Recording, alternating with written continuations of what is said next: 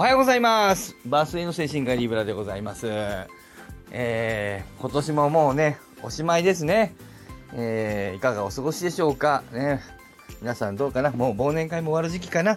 え会社もそろそろ終わったんじゃないですかね。会社が終わったとなるとね、えー、通勤通学のあの隙間時間に聞かれているこのスタイフも、えー、あまり聞かれなくなるのかなと思いますけどね、思い立った時に喋るというのが、あの、えー、思い立った時に撮るというのを、あの、筋にしておりますので、え今日も撮ってまいります。ね。あのね、今ね、ふとね、あの、思った時、今、家族で喋って、家族っていうか、奥さんと喋っててね、思ったんだけどさ、あの、今、大掃除してたのね、家で。大掃除っていうのかな、うち別に大掃除とかないんで、なんか汚いんでも適当にあの掃除して、今日僕はあの、ちょっと本当は休みだったんで、今日ちょっとばばっと、あの、本当は休みっていうか、予定がなくなっちゃったんで、あの、掃除してたんですけど、あの、でね、はい、正解越後製菓あのね、うん、スカンクさんからだな。まあちょっと後でまたね、返信しましょう。あの、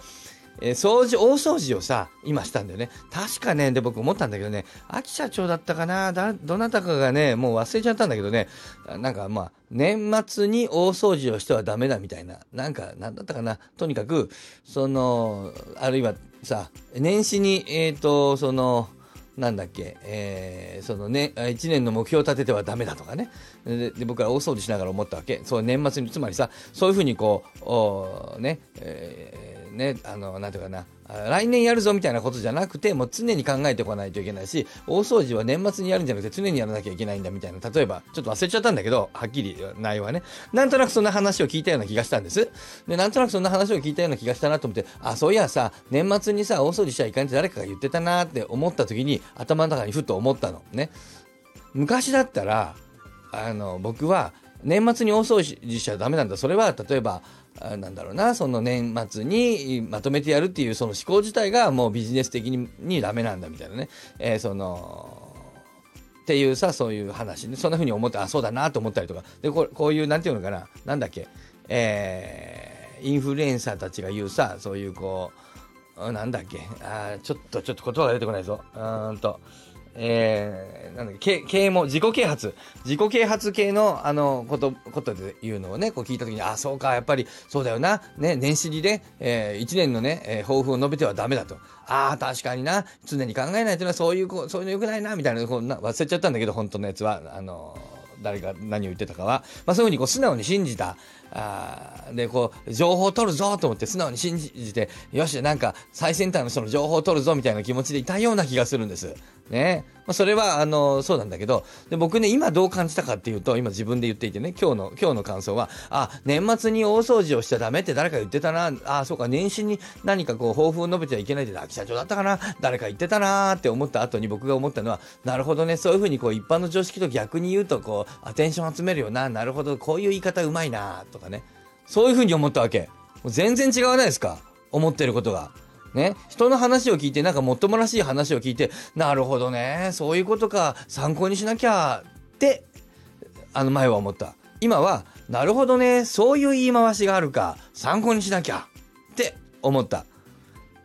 この違いは僕が去年までは特にこういったこうあのまあ SNS と言っていいかどうかわかんないけどこうスタイフの発信なんかをしてなかった喋ってなかった喋ってたけど周りの人に喋ってるだけでえー、こう定期的に何かこういうふうにこう発信活動みたいな、これ発信活動だと思うんだけど、あのやっぱり、えー、をしてこなかったんですよね。で、やっぱり発信してみると、発信するのはどういうふうに言おうかなとか、前も言ったけど、ランキングね、気になったりとか、えっ、ー、と、えー、なんていうかな、あのそうね。まあだから、どうやったら聞いてもらえるかなとか、タイトルどういう風にすればいいかなとかさ、そういうこと考えるわけ。そうするとさ、その、自分は全然インフルエンサーでも何でもないんだけれども、その、インフルエンサーの人たちがやる、なんていうかな、仕組みとか、あのー、なんていうかな、そういうこう、やり口っていうのかな、を、肌で感じることができるんで、まあ、あの、いろんなものに騙されにくくなるよね。えー、そういう効果あるなと思いましたね。ええー、あの、よく言うのはね、あの、僕ら、の業界で言うと論文を書くんですよ。でね、論文をあんまり書かないとか論文を書いたことない先生は論文を信じるんですよ。とか論文に文句言うの、こんなおかしいよとかって文句言うのね。論文書いたことある先生は、なるほどなるほど、ここでこういうふうに言ってきたか、あまあそういうふうに、こういうデータをこういうふうに見せてきたわけね。ああ、なるほどね。そういうふうにすると、彼のこういう主張をこの評価することができるわな。まあそうだな。まあでもな。まあまあとはいえ、こういうふうに言いたいからこういうデータデータを集めてきたんだろうなとかさ、裏側見えるわけ。自分が書いたことがあるものだと、書く人がどういう気持ちで書くかがわかるから、その論文の裏にある気持ちみたいなものが見えてくるわけ。あ、こういうふうに見せたいんだとかね。なので、あの、自分が発信活動をしてみると、もちろん僕らは、あの、ね、そうじゃない、あの、そんなインフルエンサーじゃないんだけど、彼らのね、思考のパターンみたいなものをね、後ろからね、こうちょっとなぞったりとかで想像することがね、簡単になると思う。この発信活動やっぱね、皆さんね、まあ、スタイフ聞いてる人大体発信してる人が多いとは思うんだけど、やってみるといいと思うよ、やっぱり。やっぱり、今更やったってインフルエンサーになれない。まあ、それはそうなんだけど、今更俺が論文書いたって世界で、あの、トップの論文にならない。それはそうなんだよ。そういうことじゃないんだよ。この、論文っていうのはさ、その、多くの人がもちろん見てくれてインパクトファクターって言うんだけど、そういうこう、あの、ポイントが高い雑誌に載るのが、それは、それは大事だよ。それは大事っていうか、それは価値があるよ。価値があるけど、そう、誰も読まないような雑誌であってもね、やっぱりね、論文書くことにはそれなりの意味は、あの、まあ、意味はあると思う。ね、同じく、そんなに僕らインフルエンサーじゃないからさ、1000人、2000人と1万人と聞いてくれる人いないんだけどさ、10人、20人でもさ、30人、40人でもさ、50人、60人でもさ、やっぱり聞いてくれる人がね、まあ、あの、いる、うん、であればね。で、まあ、聞いてくれる人がなんならいなくたってだよ。こうあ聞いてくれる人がいるいるというつもりでね、発信活動をしてみると。してみると、インフルエンサーの気持ちがわかるってこれめちゃくちゃ大事な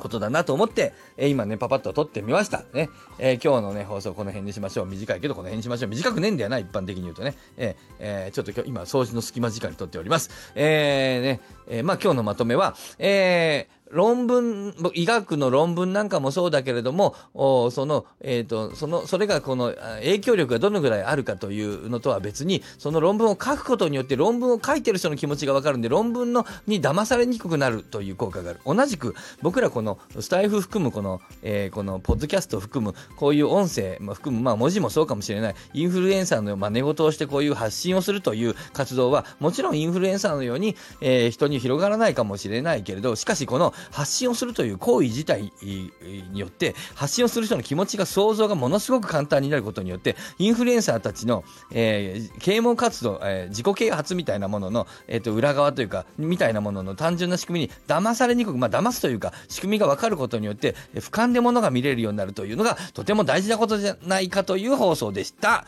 今日はこの辺にしましょう。あまたこの放送に、えーえー、コメント欄に書き込んでいただいても、まあ、それをもとにまたコメントしたりもしますし、まあ、楽しいのでやっていただくといいと思いますが、まあ何かこうね、あ、これだなとこう思うことね、こう、あの、質問とかじゃなくて、あ、ね、ご意見、ご感想みたいなもので、なんか、あ、なるほどみたいな、ここが良かったみたいなことがあったらね、やはりあの皆さんのツイッターのタイムライン、X のタイムライン、X のタイムラインにね、今年ね、最後かな、これわからないけれども、えー、に書いていただくとね、まだい、あの、少しでも広がったりするしね、えー、お互いやれ、えー、ね、ちょっとやれてませんけど、お互いやれるといいかなと思っております。それでは今日も、ね、えー、ね、良いお年をお迎えください。まだ放放送するかもしれません。それでは皆さん、はい、さようなりあれ止められないね、また。はい、はい、どうもさようなら